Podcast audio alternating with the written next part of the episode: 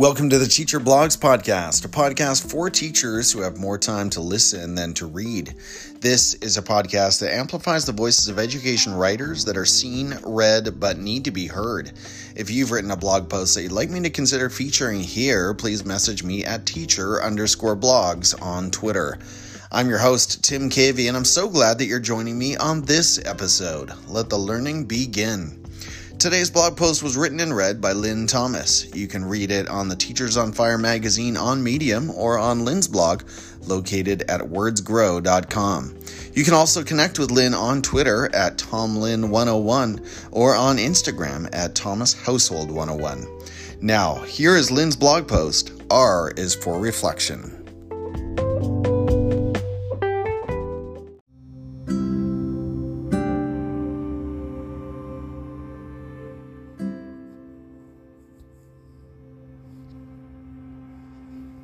R is for reflection. Mirror, mirror on the wall. Usually, when we talk about reflection in education, we're referring to assessment and evaluation. We evaluate through reflecting, that is, thoughtful consideration or meditation on something. Both of these qualify as the action we take as educators to assess and evaluate whether it be our students or ourselves. It's interesting then to review view reflection through its other lenses. I've not thought about reflecting as producing or influencing something before, so it forced me to question what I've produced by reflecting. What did I influence? And finally, it made me consider that what is reflected back to me is in direct correlation to what I emit. Let's think of the definition of reflection.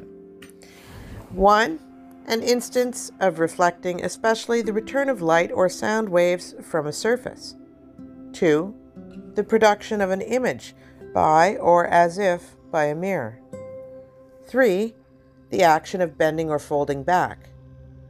3b, a reflected part or fold. 4. Something produced by reflecting, such as A an image given back by a reflecting surface, or B, an effect produced by an influence. For example, the high crime rate is a reflection of our violent society. 5. An obs- often obscure or indirect criticism, reproach, for example, a reflection on his character. 6. A thought, idea, or opinion formed, or a remark made as a result of meditation. And seven, consideration of some subject matter, idea, or purpose.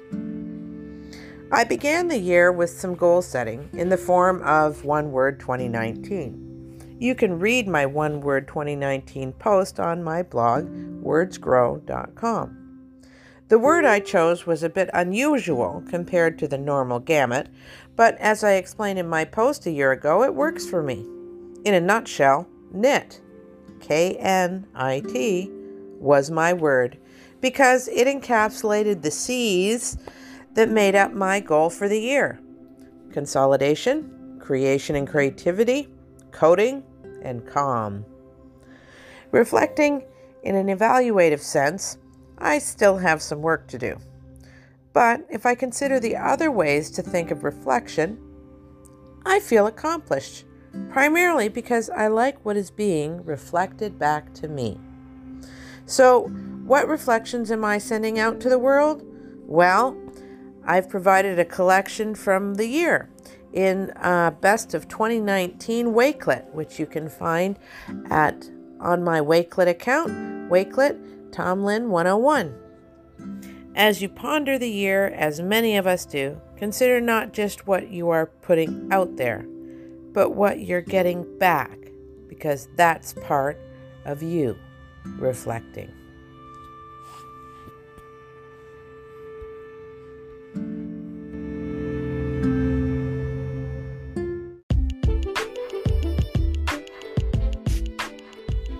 You just heard R is for Reflection, a post written and read by Lynn Thomas. You'll find this article on Lynn's blog located at wordsgrow.com and on the Teachers on Fire magazine on medium.com. If you're listening to this podcast on a mobile app, you should find a direct link to her blog post in the show notes. You can also connect with Lynn on Twitter at TomLynn101 or on Instagram at Thomas Household 101. If you enjoyed the content you heard in this episode, please subscribe to the podcast and follow me on Twitter at teacher underscore blogs. This podcast is created entirely using phones and the Anchor app, which is free, proving that you too can start podcasting today with no money in and no special equipment needed. If you have any questions about how to get started, feel free to pass them along, and I'll do my best to help. I'm your host, Tim Cavey, thanking you for joining me today and hoping you'll be back for more right here on the Teacher Blogs Podcast. Take care and stay safe.